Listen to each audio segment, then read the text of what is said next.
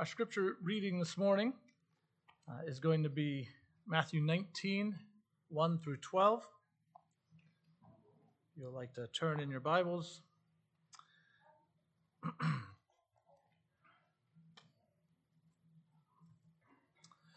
want to remind you uh, if you uh, don't have a Bible at home, uh, you can just take the one right in front of you, bring it home. It's a good Bible. If you have someone you know who doesn't have a Bible, bring it home for them. That's what we want. God's word in the hands of people changes lives.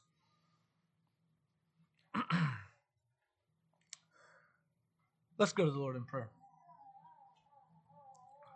Father, I thank you that you are so kind to your people, that you have given us your word through the ages to lead us, to keep us from our own sin tendencies and natural fallen nature. And I thank you that you give us Jesus Christ as the one and faithful one who has kept your covenant, who lifts our eyes up, doesn't let us get down on ourselves because of our own failures. And I pray that you would speak through this jar of clay, that these words would come powerfully through you, and that your word uh, would uh, illuminate the hearts of those who are hearing it. Lord, bless this humble sermon given in your glory. In Jesus' name I pray. Amen. so, as we turn our scripture uh, attention to the scriptures today, in Matthew 19, uh, we're going to see we're going to see uh, what happens when beginnings are hardened. So let's turn our ear to God's word. Now, when Jesus had finished these sayings, he went away from Galilee and entered the region of Judea beyond the Jordan, and large crowds followed him, and, he, and he healed them there. And Pharisees came up to him and tested him by asking, Is it lawful to divorce one's wife for any cause? He answered, Have you not read that he who created them from the beginning made them male and female? And he said, Therefore, a man shall leave his father and his mother and hold fast to his wife, and the two shall become one flesh. So they are no longer two, but one flesh. What therefore God has joined together, let no man separate. They said to him, Why then did Moses command one to give a certificate of divorce and to send her away? He said to them, Because of your hardness of heart. Moses allowed you to divorce your wives, but from the beginning it was not so. And I say to you, whoever divorces his wife except for sexual immorality and marries another commits adultery. The disciples said to him, If such is the case of a man with his wife, it is better not to marry. But he said to them, Not everyone can receive this saying, but only those to whom it is given. For there are eunuchs who have been so from birth, and there are eunuchs who have been made eunuchs by men, and there are eunuchs who have made themselves eunuchs for the sake of the kingdom of heaven. Let the one who is able to receive this receive it. This ends the reading of God's holy, inspired, infallible, inerrable word.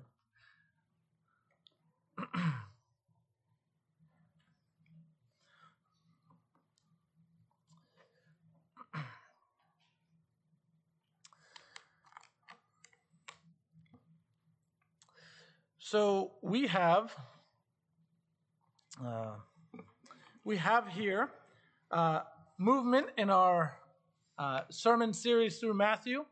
Uh, I actually think that this could be my last one for a while in Matthew it looks like we're going to uh, plan to go a little different route here. So one day I may come back here, but today um, we're going to uh, to finish to start one of the last sections of Matthew's gospel in Matthew 19. All throughout Matthew, he is uh, he, he sums up the little sections of Matthew with this heading.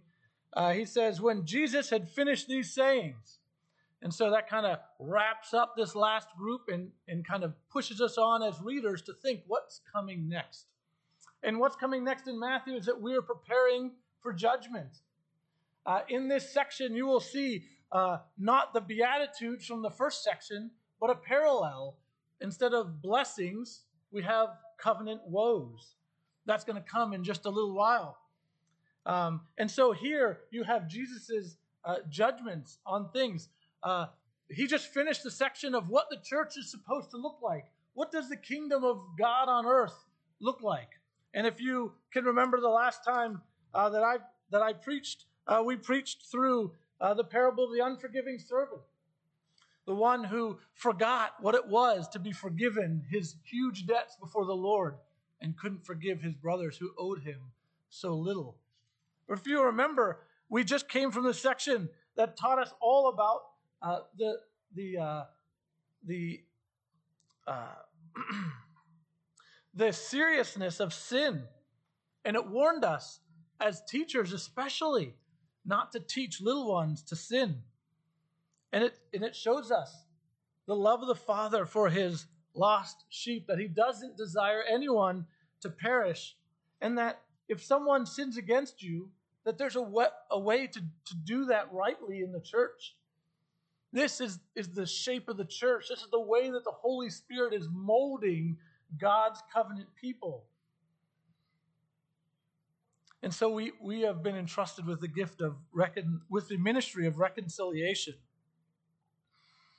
But this is uh, and, and, so as we as we go into today's teaching with uh, new eyes, looking at uh, what's in front of us, uh, we see uh, that the Pharisees are coming up and they're going to try uh, to trap him.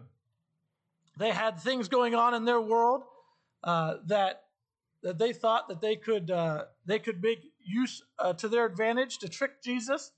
Um, in this particular trap, uh, you think, what are they trying to trap him to do? And if you remember, uh, he just came from earlier in the book. We we saw Jesus' cousin John the Baptist get uh, get beheaded by Herod himself. And not too long after this, the Pharisees are going to go to the Herodians. And so you can see them kind of plotting together and thinking, if we can get Herod upset with Jesus, maybe he'll just take him out for us. We won't even have to, to worry about it. Uh, because we kind of have our own view on things and we're not such a big fan of Jesus. So that's one of the things uh, that that could spring the trap here. If he says something wrong, then maybe Herod will treat him like John the Baptist. Another uh, part of the trap uh, is to see where he fits in uh, uh in the uh, the t- um, in the balances of the teachings of their scribes. They had people who were uh, liberal on the left. They had people who were conservative on the right, and who wanted to uh, interpret the Old Testament, particularly Deuteronomy 24, which is uh, what they refer to here with the, the decree, these, uh, what they say is the command to give a certificate of divorce, which Jesus corrects. They're looking at Deuteronomy 24 and they're saying, where do you fit into this? Where do you fit in? You see, our, our people, uh, all through my lifetime, I'm a product of the 80s. That's when I was born. And all through my lifetime, uh, people are trying to see where we fit in. And this is this is uh, one of the usefulness of, of songs.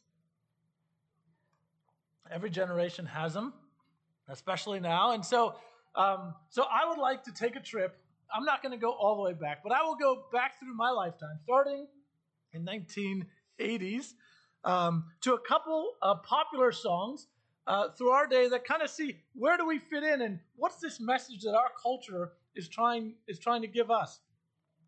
So if you'll go back with me, uh, Bryan Adams wrote this in 1984, but it's called "The Summer of '69." You know that song? If you turn on your radios back then, it was a popular one. Here's what he says. He says uh, in his refrain, he says, "Those were the best days of my life." standing on your mother's front porch. You told me you'd wait forever. But the way you held my hand, I knew that it was now or never. Those were the best days of my life. Yeah, that's that's one of them. So Bryan Adams captures the joy that comes with hope for the future, but it's twinged with a little bit of sadness because those are the best days of his life. He's not looking forward, he's looking backwards, meaning that uh, his hopes were unrealized for who knows what re- reasons, but they never really panned out. then, uh, if you grew up in the 90s, that's really when I started loving music. And uh, there was a music, uh, uh a song in 1997, if you turned on your radio. Uh, you can listen to the, the portrait of the man that Natalie Imbruglia uh, describes in her song Torn. Uh, it's a little different beat, probably not as popular as the last one, but still, it's my generation. It said, I thought I saw a man brought to life. He was warm. He came around and he was dignified. He showed me what it was to cry.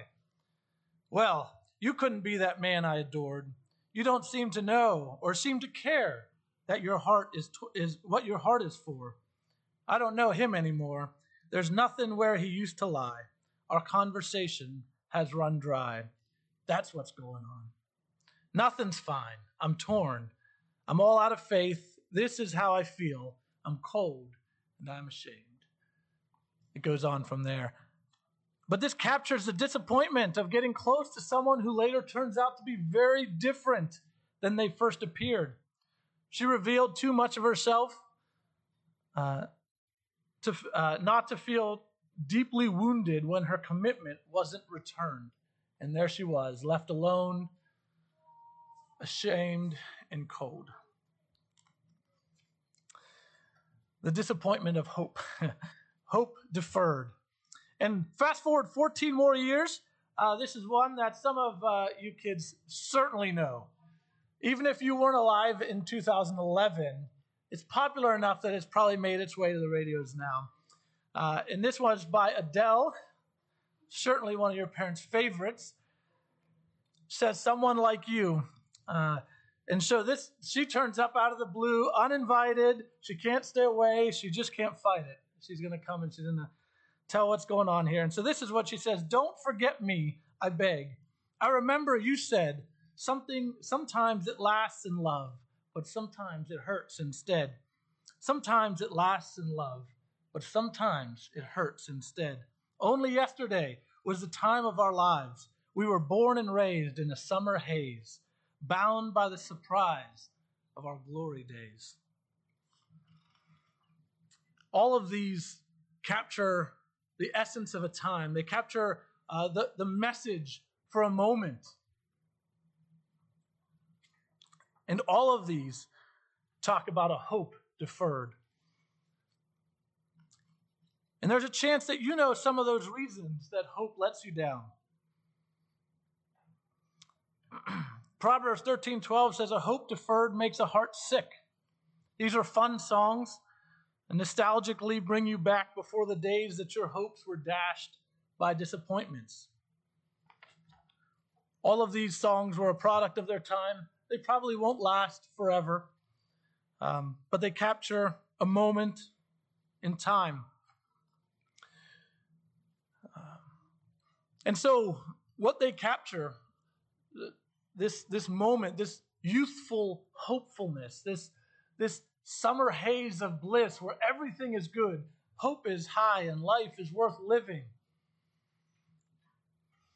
Uh, this, this, is, uh, this is oftentimes how beginnings start. But beginnings, the truth is, the beginnings don't always end that way. And our world has a propensity to harden beginnings. And so, as we go through our scripture today and we look at how beginnings get hardened and what to do when beginnings harden,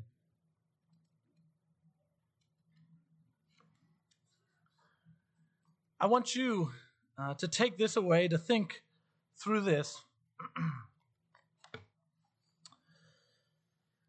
uh, to, uh, I want you to persevere under pressure, for the Creator holds you by His Spirit through the gift that He has given you. Let me say that again. As we go through today, I want you to, to remember to persevere under the pressure of this world, for the Creator holds you by His Spirit, by the gifts that He has given you. And so, as we go through here, we're going to look a little bit about marriage. But he also uh, is going to deal with divorce. Um, marriage he sees as a gift that some can receive. And there's he ends this section looking at another gift, and that is the gift of singleness. Um, and that is a gift that he also gives. And so, whether you are married or whether you are single, this is a uh, this is a message for you to know that the Holy Spirit is the one who will sustain you and hold you fast. And so persevere regardless of how hard it seems. So let's turn our attention to the text here. In verse 3, we see the Pharisees coming up to him and testing him and asking the question about lawfulness. Is it lawful? And so as we look at this, one thing we can take away is that when it comes to determining right and wrong, what's lawful and what's not lawful, when you come to the fork in your road, when you're not sure which way to turn, there's a moral, some moral uh, culpability, culpabilities on both sides. You, you just don't know uh, where to go, and you have to figure it out. Uh, the best place to, to, to put your confidence in is the Bible. That's what Jesus does here. So he, he goes to the question of can you divorce your wife for any cause, willy nilly? Can you just divorce your wife? He says, Have you not read? Have you not read? So when you have a moral problem, go to what you know is true. The scriptures are what we read, and they're not just a song you hear on the radio that will be gone tomorrow. This is the lasting word of God that will be here tomorrow, that was here well before you and will be here. Not one dot or iota will pass away, not one until they're fulfilled. That's what Jesus sticks his confidence on God's words. And so he says there, Have you not read? You created them from the beginning, made them male and female. And so we see uh, how God made pe- people from the beginning. And so he's referring here to the account in Genesis. In Genesis uh, 1, he'll later on go to Genesis 2, uh, but in Genesis 1 27, he makes male and female after his own image. And so here we learn about marriage in a very confused culture. If you turn on your radio now and seek for a definition of marriage, you will find something very different than this. But the marriage union that God blesses is the one that He started off from in the beginning. It's that He made He made mankind male and female after His own image. And so the marriages that uh, God blesses, the marriage uh, that is marriage, is between a male and a female. and he said, because of this, or therefore, a man shall leave his father and mother and hold fast to his wife, and the two shall become one flesh. So they are no longer two, but one flesh. What therefore God has joined, let no man separate. So here we see that God makes a husband and a wife one flesh through a covenant, not a contract. And so I want to want to think about this together because I think we can look at marriage two ways here. We oftentimes do. You can look at marriage as Jesus does here as a covenant, or you can look at it as a contract. Now, if we see marriage as a contract, it actually is it cheapens marriage uh, by redefining it uh, like this. It's instead of uh, the the permanence of a covenant, when we think of marriage as a contract, we think of uh, marriage as a relationship that is mutually beneficial to both sides. So it's got to work for both of us here. And if this contract ceases to be beneficial at some point, then it can be discarded in place of a better deal. Think of all the contracts that go void. When you void the contract, and then I'm going to look to enter into another contract with someone, someone who can. It's the permanence uh, is really not the thing in view here. It's the benefits that I'm receiving from this contract. But that's not the way that God has made marriage from the beginning. And remember, before things are hardened, they're soft, they're malleable, they're they're beautiful, they're the way that things are. They're uh, I mean, think about that first time when you you realize like you love this person.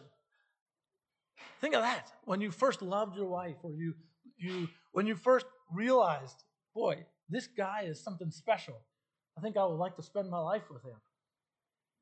What a freshness, what what hope, what inspiration comes. I mean, those those are the days of spring before the, the, the fall and winter come. That's it. Those are beautiful, beautiful times. Marriage as a covenant is a sacred bond. Christopher Ash defines a covenant this way. He says relationships, uh, a marriage, uh, a covenant is a relationship that the parties involved have chosen, unlike natural relationships like a parent and a child.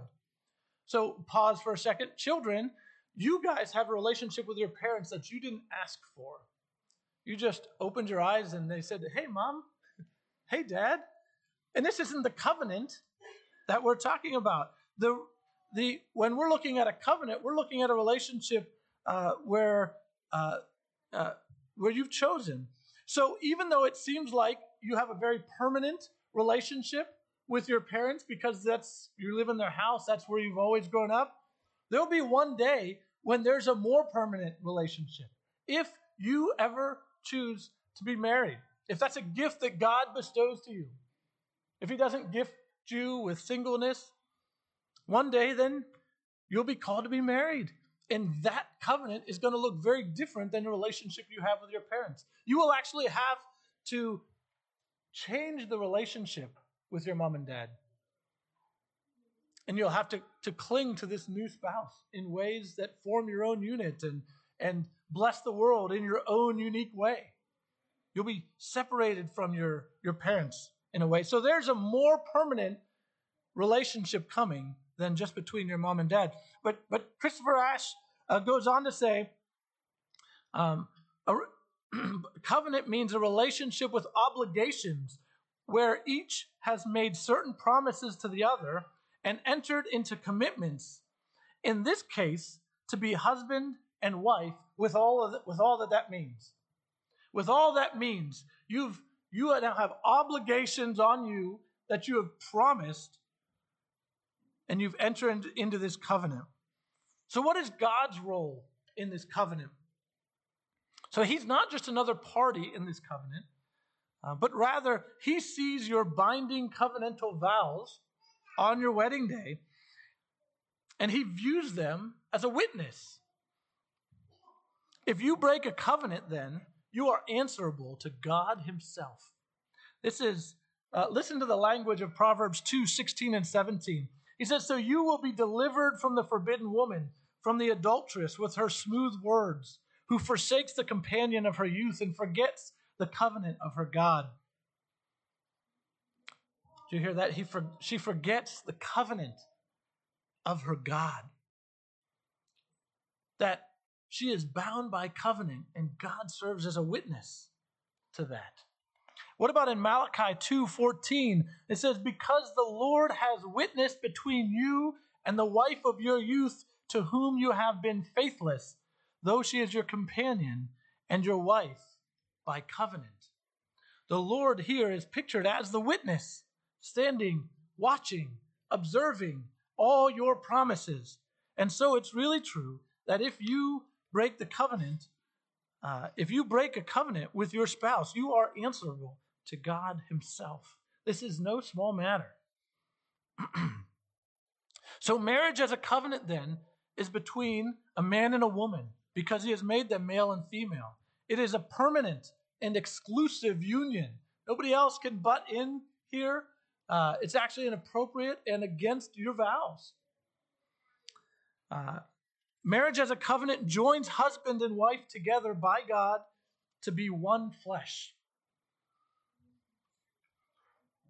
And so this is a relationship that is tight knit. I like the picture of uh, that um, that we often use when we think of babies being knit together in their mother's womb. Because who does that? It's God. Who God knits you together and forms you in the darkness of your mother's womb. He knits you together. And I think that's a great picture for the unseen things that are actually happening when God unites two people, man and wife, together. He's knitting you together in ways that you can't even see. There are ways that you can see, but He is joining what used to be two, and by the Holy Spirit's power, He is making you one flesh. By there's some mystery here. It's it's happening. You don't even know all the ways that He's uniting you. But nevertheless, this doesn't talk about uh, it doesn't talk about how God joins people together, but it does answer who joins people together, and that is God. God is the one who joins people together. There in verse 6. And he says, Therefore, what he has brought together, let no man separate. But the truth of the matter is that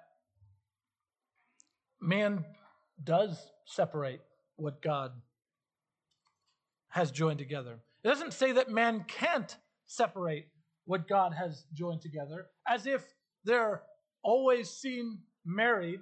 Uh, some some people would view uh, that marriage covenant as always married forever, um, and that's uh, that is not what uh, what it says here.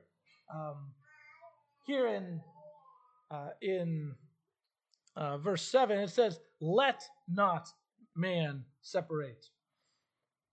And so hardened hearts really can tear marriages apart. Hardened hearts really can tear marriages apart. Look at verse 7 and 8. The Pharisees, they said to him, Why then did Moses command one to give a certificate of divorce and to send her away? And he said them, uh, and notice here that they said, Why did Moses command one to give a certificate of divorce? So then in verse 8, Jesus says, Because of your hardness of heart, Moses allows you to divorce your wives. But from the beginning, it was not so. And I say to you, whoever divorces his wife except for the sexual immorality and marries another commits adultery. And so hardened hearts tear marriages apart. Uh, we're looking here at Deuteronomy 24, 1 through 4. Uh, and so, so uh, the difference uh, that um, uh, the interpretation of Deuteronomy is that this is a command from Moses uh, that uh, you are to write a certificate of divorce. Jesus says this is not a command, he allowed it. Um, why does he allow these things? Why does he allow this exception? Uh, is it like he just winks at evil and says, oh, well, I'll allow it for now, but later on I'm going to change my mind and take it back? I don't think that's the case. I think instead, uh, what we see here is that what was what was so beautiful in the beginning before sin ever entered the world was marred by sin and as a necessary result of sins people suffer and and and that there are guilty and innocent parties and so god puts this exception he allows this exception to protect the innocent parties in israel. Listen for yourself deuteronomy 20 uh, 24 he says, When a man takes a wife and marries her, if she finds no favor in his eyes because he has found some indecency in her, and he writes her a certificate of divorce and puts it in her hand and sends her out of his house, and she departs out of his house, and if she goes and becomes another man's wife, and the latter man hates her and writes her a certificate of divorce and puts it in her hand and sends her out of his house, or if the latter man dies who took her to be his wife, then her former husband who sent her away may not take her again to be his wife after she has been defiled. For that is an abomination before the Lord, and you shall not bring sin upon the land that the Lord your God is giving you for an inheritance.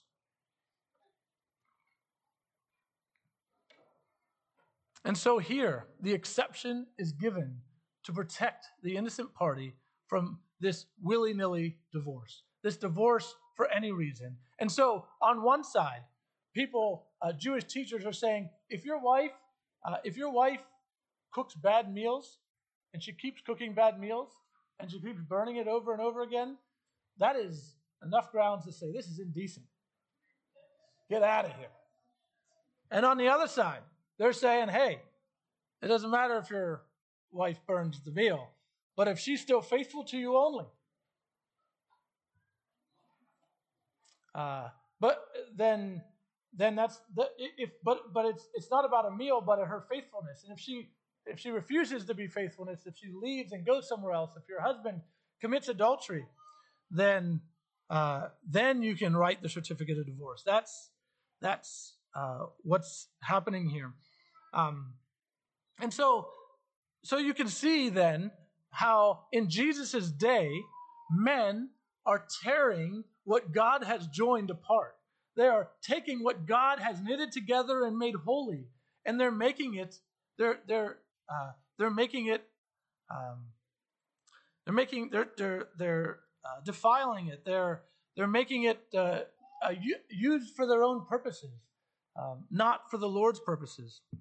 And so uh, we really do see, even though Jesus says, "Let not man separate," then he goes on to show this is how man has separated and there is uh, there is a um, an exception uh, clause for this. So this language of joining and separating, this is the language of of body language. So this is the this is like a body um, coming together, being knit as one, or being torn apart. So I want you to think for a moment of a soldier coming home from war uh, because he was injured in battle and he lost his leg. What does he do? He goes to rehab for his leg. He has to get perhaps a prosthetic leg. he uh, through rehab he gets stronger, uh, but but uh, if but for for long times there's phantom pain in his leg. Uh, he has to continue to come back and remind himself that even though it feels like he has like he remembers having a leg, but it's not there anymore. No longer will he ever have his leg.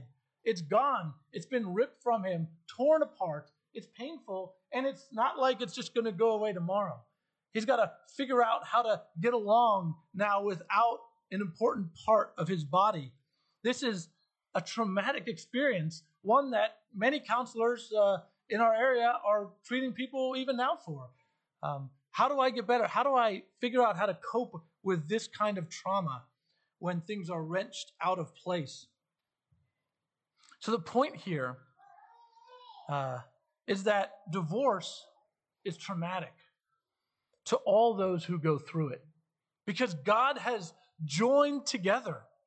And when you wrest, when you when you uh, tear those apart, uh, I like the old marriage vows that don't tear asunder what the Lord has put apart. When you're tearing, it is a tearing and a painful process. The gut wrenching pain that divorce causes leaves deep marks and memories.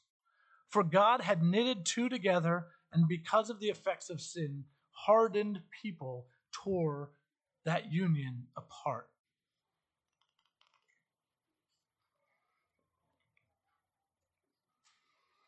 And so,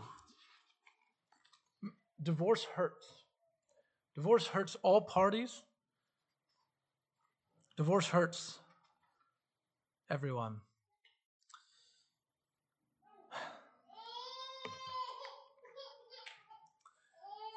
And so, this is why it's important not to view marriage as a contract. Because when we view marriage as a contract, this cheapening of God's intentions, of covenant vows, hurts people. And it's hard. I think anybody who's in marriage right now would say it's hard. It's hard sometimes to see eye to eye. It's hard sometimes because the other person doesn't change very fast.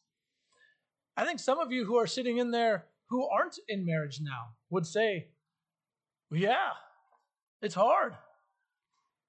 Look at my look at look at my scars. Look at where marriage has left me. It didn't work out. Marriages fail for all different reasons. How powerful does Satan seem to be when it comes to marriages? When you look around and you see the state of marriages, or it's, you just think, is there really hope? Should we get marriage? I, I, should we even get married? I, I was listening uh, to a, a, show the other day, and uh, these two people were going on a date, and the the woman uh, came to the to the date, uh, and uh, and the the man was rather tainted and kind of was picking up on some of what this uh, what this uh, what his date's uh, expectations are here, and he, he just pauses the date for a minute, and he says, "Well, wait, let me just get this clear. Um, are your expectations here that this is going to end in marriage that's going to last forever?" He said, "He said you must have parents that are still together, don't you?" And she's like, "Yeah, I do. That's right." He said, "Well, mine aren't together. Mine never were together, and that's not actually what I'm hoping for out of this." I've seen the ruin that marriage can happen, and I'm not really looking to get into that because look at the mess that it made. And so he just drew the line in the sand and said, This is not my experience. Marriage is not this beautiful thing. It hurts, it hurts everybody in it. It's hard, it's dangerous, and that's not really what I'm aiming at here. And I think I think a lot of people are a little scared to get into marriage. In fact, I know this to be the case, and we're not talking, I'm talking about all generations. Uh, let me start off with the with with kids. Uh, so teenagers especially, turn your ears. Your 20s who are single, listen. This is this is oftentimes what what I'm seeing. Living with my boyfriend lets me try out and see if we are actually compatible. So we're going to know then if we're going to last in marriage. But I want you to judge for yourself, kids. If making up your own terms for the most intimate relationship in your life if that's going to provide the sticking power you need to keep it together till death do you part. Faithful marriages are not built on finding that perfect match and just trying out like a smorgasbord. What am I going to take today? That just right someone. That is not what perfect marriages are built upon. Uh, but there's another pitfall, and I see this more with my grandparents' generation. In fact, my own grandfather uh, was uh, this was his case. Uh, I had a grandpap I called Grandpap Tornetta, and I and I had a someone I didn't really know how to refer to them. I, I just called them Ginny. Uh, but they, they were they were married by common law because they'd been together so long, and so this is the way that this reasoning goes. I think living uh, my loved one would lose their social security check if we got married.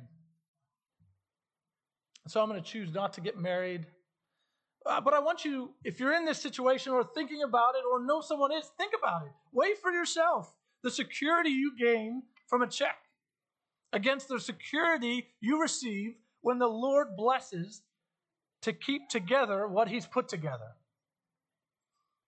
What are we looking at that's going to last here? The check can't do anything. The check doesn't show up at night to go to bed. It just leaves you cold and ashamed and undignified. And so some people would say, because of this, it is better not to marry.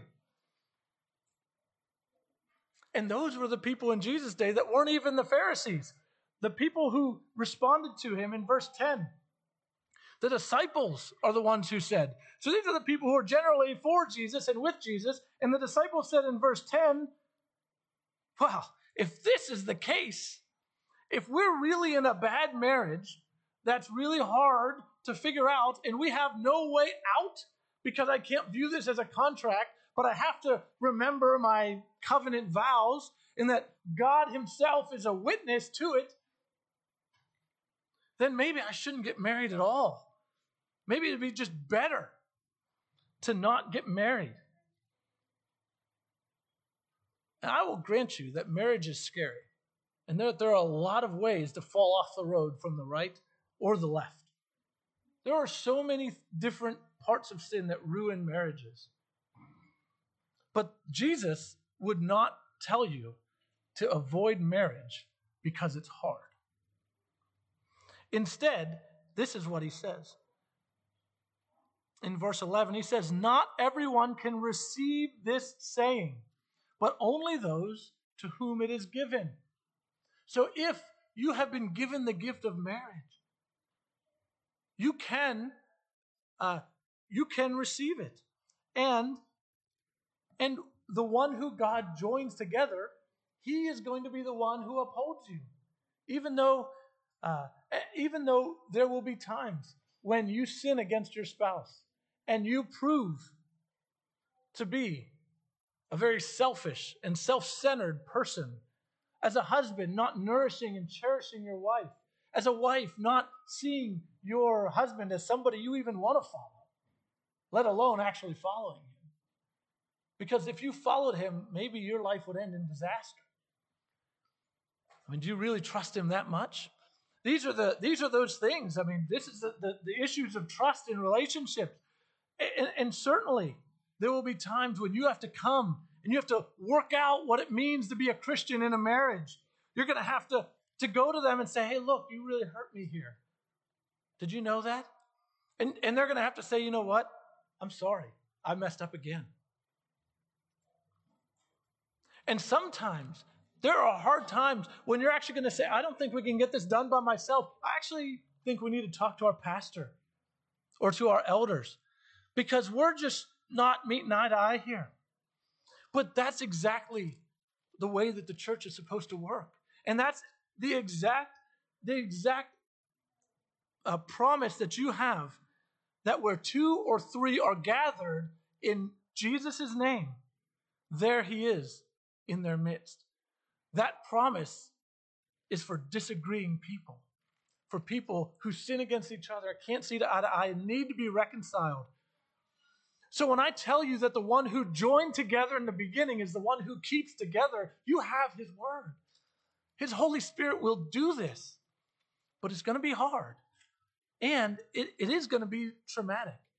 But I would say it's not as traumatic as tearing apart what he's put together. And it's going to cost you. It will cost you so much. There will be tears. There will be sleepless nights. There will be loneliness. There will be times when you have to ask for forgiveness for the eighth time or the hundredth time, when you have to remind yourself that you need to forgive this person 70 times, 70 times, 70 times 7. Every time they come, you've got to be ready. This is the kind of softness that the Holy Spirit brings to you. And what a blessing it is when the Holy Spirit is a part of a union, when two Christians unite. How powerless must it feel if you're listening to this sermon and you know that your relationship is not built on the rock of Christ. That you don't really believe the Lord. That you are not relying on His strength to keep you together, but you're relying on your own determination and self will. I just love this man and I'm going to love him anyways. And I'm going to try my best, and that's what it's going to be. Let me tell you that the sinking sand of self determination and willpower only foolishly inspires confidence that what you are building will last. You cannot hold your marriage together in your strength.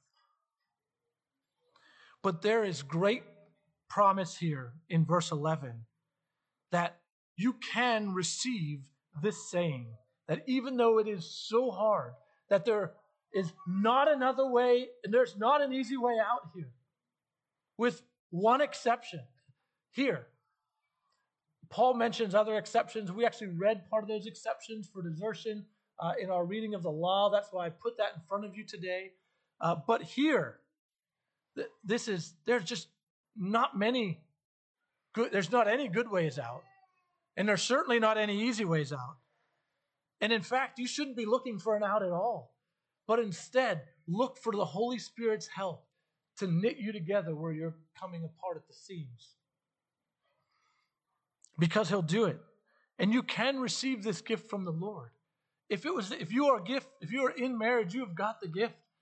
You don't have to ask about it. Now receive his help through it. But not all are gifted that way.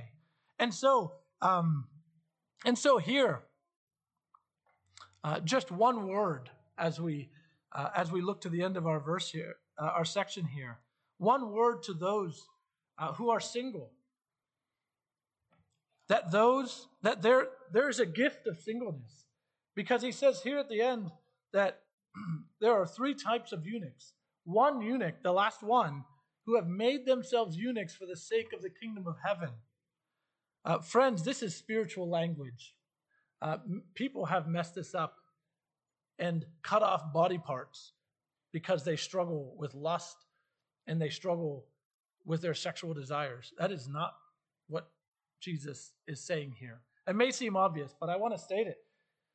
Because here he is saying that some are gifted with singleness for the kingdom of heaven. That's what it means to be a eunuch, that you would not have kids. There's other reasons that you don't have kids. Some people cannot have kids because of the way they were born. Some people cannot have because of an accident or or or an atrocity of men or of mankind making them not able to have children. But some people in this beautiful picture that Paul actually takes up and Jesus takes to the cross make themselves eunuchs for the kingdom of heaven. And so that's that's why I had to tweak a little bit uh, the the beginning of my of my sermon, uh, because what God has gifted you with, uh, He's talking both to the married and the unmarried here. And so, while it is true that the Creator who created a married couple who joined you together will keep you through all trials, it is that same Creator who promises, uh, who gifts singleness to single people. It's a gift for them. They can live. They can live, and they don't burn with desire, and they're not out sowing their oats, wild oats everywhere. They're not going out and and living at large as if they don't, as if their Lord is not Jesus, but rather for even for a time. Some people can say, you know, I I'm going to be devoted to the Lord, and I'm not going to be hindered by by marriage, uh, hindered in the in the sense where I have to take care of a family because I'm a dad. But a single person who's wholly devoted to the Lord can do for the for the kingdom things is free to do for the kingdom things that married people um, cannot do because they have commitments to their families. And so it is a beautiful thing when single people serve the Lord. And this is the exact, uh, this is uh, what what um, this is what uh, many of the reformers found themselves in. They found themselves in a church after making vows to the Catholic Church, saying, "I will be celibate forever." But in the Reformation, you saw many of these many of these Catholic priests embrace the Reformation and say, "This is this was an unlawful oath. I shouldn't have done this. I've bound myself in ways that I shouldn't have." And so they actually took wives to themselves. And so I would I would tell you not to run headlong into these vows of celibacy because they're not necessary. You don't need to bind yourself this way. Because if the Lord so moves you later on, you can still move and be married and, and be given different gifts. That's fine. But just like a married person can't keep themselves wholly united to their spouse without uh, in their own strength. A single person cannot keep themselves wholly united to the Lord in your own strength. It is by the gift of the Holy Spirit. So those who are able to receive it, let them receive it.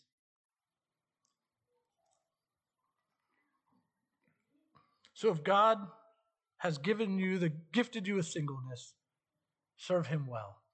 And if God has gifted you with marriage, Rely on the Holy Spirit and serve Him well. I left out that for singles. Rely on the Holy Spirit and serve Him well. Because the one who created you is the one who will keep you together when all else is failing.